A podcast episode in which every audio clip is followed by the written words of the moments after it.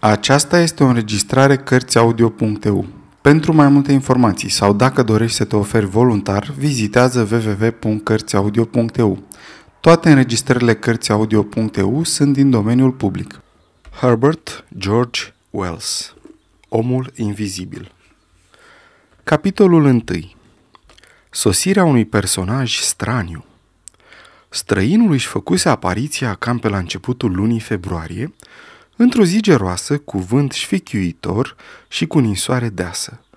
De altfel, ultima din anul acela. De la gara din Bramblehurst o luase pe jos, stăind drumul peste câmp. Într-una dintre mâinile-i vârâte în mânuși groase, purta un geamantan mic.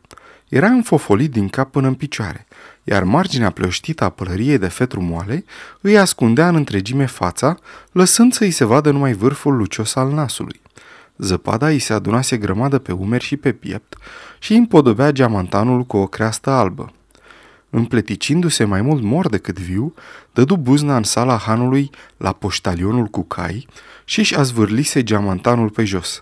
„În numele omeniei!" strigase el. „Îndurați-vă și lăsați-mă să mă încălzesc! O cameră și un foc bun!" Se scuturase de zăpadă în mijlocul sălii, izbind cu picioarele în podea și apoi o urmase pe doamna Hall în odaia de oaspeți ca să se înțeleagă cu ea asupra prețului. Cei doi galbeni aruncați pe masă îl ajutaseră să intre în stăpânirea odăii fără să lungească prea mult vorba.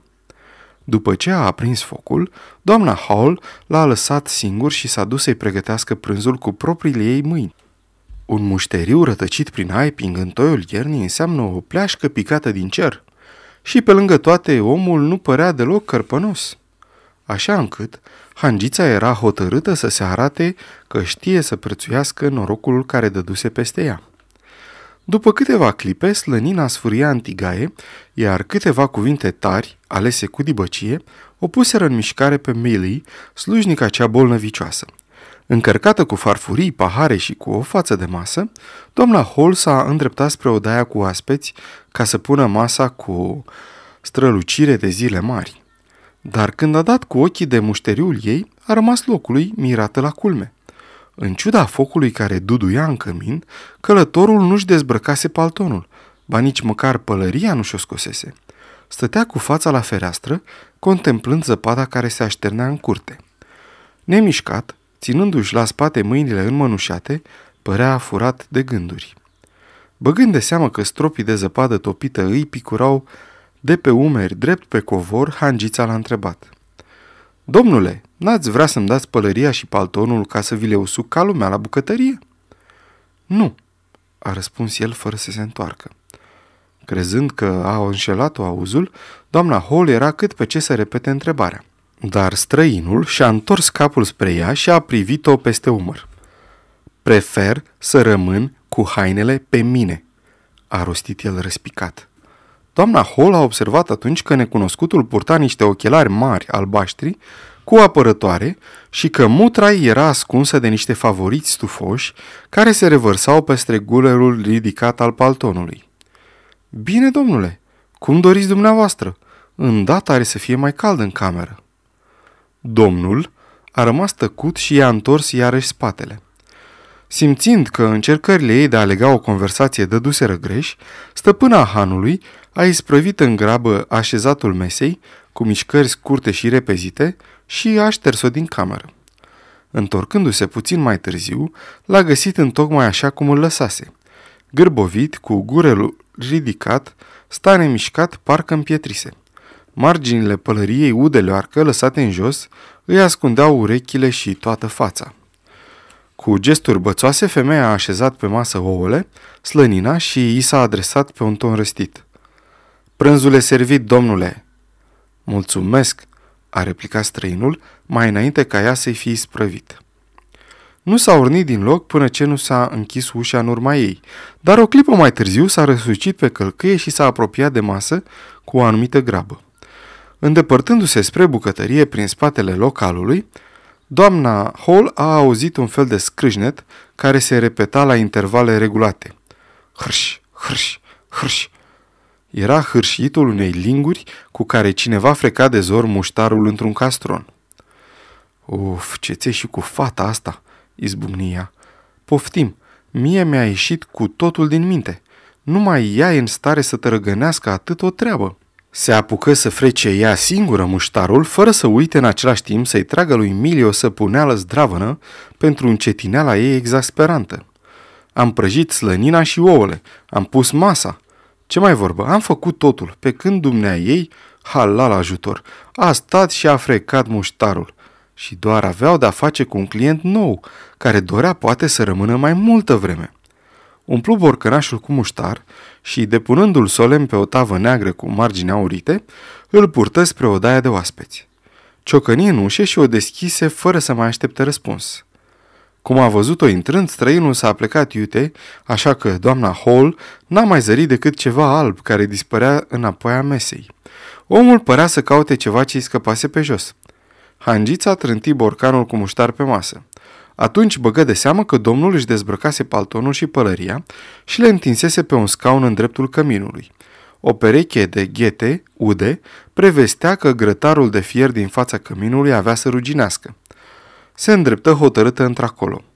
Cred că acum aș putea să le pun la uscat, nu-i așa?" întrebă ea pe un ton care nu admitea contrazicere. Nu te atinge de pălărie!" se răsti morocănosul musafir cu vocea înăbușită. Întorcându-se spre el, Hangița a văzut că își ridicase capul și o privea. Mută de uimire rămase o clipă pironită locului, holbându-se la el. Necunoscutul își acoperise partea de jos a feței cu o bucată de pânză albă, un șervet al lui, care ascundea cu totul gura și maxilarele. Din această pricină vorbea înăbușit. Dar nu asta o lăsase pe doamna Hall cu gura căscată, ci constatarea că pe deasupra ochelarilor albaștri, fruntea străinului era acoperită de un bandaj alb. Un alt bandaj îi învelea în întregime urechile și nu îi lăsa liberă nicio părticică din figură, afară de nasul ascuțit de un roșu aprins, care lucea cu aceeași intensitate ca în clipa sosirii. Călătorul nostru purta o haină de culoare cafenie, cu un guler înalt de pânză, negru vărgat, ridicat în jurul gâtului. Șuvițele de păr negru și des care izbucteau să se strecoare pe dedesubtul feșelor sau printre bandajele aplicate cruciși apăreau aici și colo ca niște cozi sau ca niște coarne ciudate, dându-i înfățișarea cea mai bizară pe care și-o poate închipui o minte omenească. Acest cap, înfășurat și bandajat, oferea o priveliște atât de discordantă cu cea la care s-ar fi așteptat doamna Hall, încât nu-i de mirare că femeia rămăsese încremenită. Străinul nu-și mișca șervetul de la gură, ci continua să-l țină, după cât își dădu ea seama abia acum, cu mâna vârâtă într-o mănușe cafenie. O privea într-una din dărătul lentilelor lui de nepătruns. Nu te atinge de pălărie!" repetă el. Cuvintele se strecurau nedezlușite prin pânza albă. Hangița începea să își recapete sângele rece după emoția pe care o încercase. Așeză din nou pălăria pe scaunul de lângă cămin. N-am știut, domnule, că... începuia, dar se opri încurcată. Mulțumesc, făcu el sec, uitându-se mereu când la ea, când la ușă. Îndată or să fie complet uscate, domnule, îl asigură ea. Luă hainele și ieși. Din prag mai aruncă o privire spre capul acela înfășat în alb, străjuit de ochelari întunecați, dar fața necunoscutului rămânea ascunsă în dosul șervetului. Închizând ușa, doamna Hall simți că îi se zbârlește părul pe față, îi se citea uimirea cea mai adâncă. Niciodată nu mi-aș fi putut închipui așa ceva, murmură ea. Doamne ferește! Se îndreptă în tăcere spre bucătărie. Era atât de îngândurată încât uită să o mai întrebe pe Millie cu ce își pierde vremea. Străinul trase cu urechea la zgomotul pașilor care se îndepărtau. Înainte de a lăsa șervetul din mână și de a-și continua dejunul, se uită plin de îngrijorare spre fereastră. Apoi, luă în bucătură, aruncă din nou o privire bănuitoare spre geam, mai luă în bucătură, în cele din urmă se ridică și cu șervetul în mână merse spre fereastră și trase jaluzelele până în dreptul perdeluțelor de muselină albă care acopereau partea de jos a geamurilor. Camera se afundă în penumbră. Ușurat, se întoarse la masă și își reluă prânzul. Săracul de el o fi avut ceva, vreun accident sau vreo operație sau mai știu eu ce, își spunea doamna Hall. Să-mi vină rău, nu alta, când dădui cu ochii de grămadă aia de bandaje. Înteți focul și luă un cuier pe care atârnă la uscat paltonul călătorului. și sticlele alea de pe ochi parcă e o căpățână de scafandru, nu o mutră de om. Îi agăță și fuloarul de un capăt al cuierului. Și batista aia pe care și-o tot îndesa peste gură și vorbea prin ea, pe semne că-i lovit și la gură, asta o fi. Își aminti dintr-o dată de ceva și se întoarse iute. Pentru Dumnezeu! Exclamă ea, găsindu-și pricină ca să se descarce. N-ai mai isprăvit odată cu cartofii aia, Milly! Când a revenit să strângă masa, doamna Hall și-a întărit convingerea că străinul fusese rănit la gură sau desfigurat de presupusul accident. Într-adevăr, deși ținea în mână o pipă aprinsă, el nu și-a îndepărtat fularul de mătase pe care și-l înfătșurase în jurul bărbiei și n-a dus pipa la gură toată vremea cât a rămas ea în cameră. Și asta nu pentru că ar fi fost distrat, doar îl văzuse ea cum se uita țintă la tutunul care ardea mognit. Stătea într-un colț cu spatele la fereastră, acum, după ce mâncase pe săturate și băuse, acum, când simțea cum căldura îi se împrăștie prin vine, domnul vorbea mai puțin repezit ca înainte. Focul, reflectându-se în sticlele enormilor ochelari, le împrumuta o sclipire vie roșiatică pe care nu o avuseseră până atunci. Mi-am lăsat o parte din bagaj în gara din Bramblehurst, îi spuse el. Ce trebuie făcut ca să-mi parvină? Ascultând lămuririle doamnei Hall, își înclină politicos capul bandajat în semn că îi acordă toată atenția. Abia mâine, exclamă el. Nu există vreun mijloc mai rapid de expediere? Păru dezamăgit când ea îi răspunse că nu există. Sunteți absolut sigură? Nu cumva merge vreun căruțaș într-acolo? Pornită pe vorbă, doamna Hall îi răspunse la întrebări și îndată se avântă la taifas. Drumul pe câmp e plin de hârtoape, domnule. Ăsta era răspunsul la întrebarea dacă s-ar putea găsi vreo căruță. Și, agățându-se de acest prilej, adăugă. S-a răsturnat o trăsură acolo acum un an și mai bine. S-a prăpădit un domn cu vizitiu cu tot. Accidentele se întâmplă așa pe negândite, nu, domnule? Dar oaspetele nu se lăsă prea ușor tras de limbă. Se întâmplă, bodogăni el prin grosimea fularului, privind-o liniștit din dărutorul sticlelor întunecate. Și ține mult până se face bine, e adevărat? Ia că așa fusese și cu Tom, băiatul sorumii. S-a tăiat la mână cu o coasă, a căzut peste ea pe când cosea fânul. Și, Doamne, iartă-mă, a mers trei luni de zile legat, domnule. Să nu-ți vină să crezi. De atunci mi-e și groază să mai văd o coasă, zău așa? E leznă de înțeles, făcu oaspetele. Într-o vreme se temea că o trebuie să-și facă și operație. Vai, tare frică i-a mai fost, domnule! Deodată omul râse. Un hohot care aducea alătrat. Un hohot pe care părea că vrea să și-l înnăbușe în gură, să-l înghită. Ha, nu zău! Îi era tare frică! Da, domnule, și credeți-mi, nu-i nimic de râs aici. Cel puțin pentru ei de la un grijit, cum făcui și eu, că sora mea era, mă rog, ocupată toată vremea cu ea mai mici. Toată ziua, domnule, îi tot făceam și desfăceam bandajele, așa încât, dacă pot să-mi îngădui să vă spun... Vrei să-mi aduci niște chibrituri? O întrerupse brusc necunoscutul. Mi s-a stins pipa. Luată prin surprindere, doamna Hall tresări ca mușcată de șarpe. Era o grosălănie din partea străinului, după atâtea confesiuni cât îi făcuse ea. Simți o clipă că o neacă furia, dar, amintindu-și de cei doi galbeni primiți, se stăpâni și plecă să aducă chibriturile.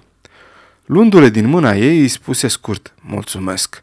Apoi îi întoarse spatele și se apucă să privească pe fereastră. Era limpede că nu-i plăceau discuțiile despre operații și bandaje. Așa că, până la urmă, buna doamna Hall nu și-a putut îngădui să-i spună... Era însă vădit că felul lui jignitor de a fi o întărâtase. Milly avea să simtă asta pe propria ei piele în după-amiaza aceea. Călătorul a rămas în camera de oaspeți până pe la patru, fără să-i ofere inimoasei femei un cât de mic prilej de a mai pătrunde înăuntru. Cea mai mare parte din timp, totul părea cufundat într-o liniște desăvârșită. Străinul fuma la lumina focului sau poate moțăia. S-ar fi zis că se înfășura în întunericul care se aduna în odaie din ce în ce mai dens. Dacă însă ar fi tras cineva cu urechea, ar fi putut să-l audă mișcându-se. Odată sau de două ori a scormonit jeraticul și s-a plimbat prin odaie vreme de câteva minute. Părea că vorbește de unul singur. Apoi fotoliul a scârțit sub greutatea lui. Sfârșitul capitolului unu.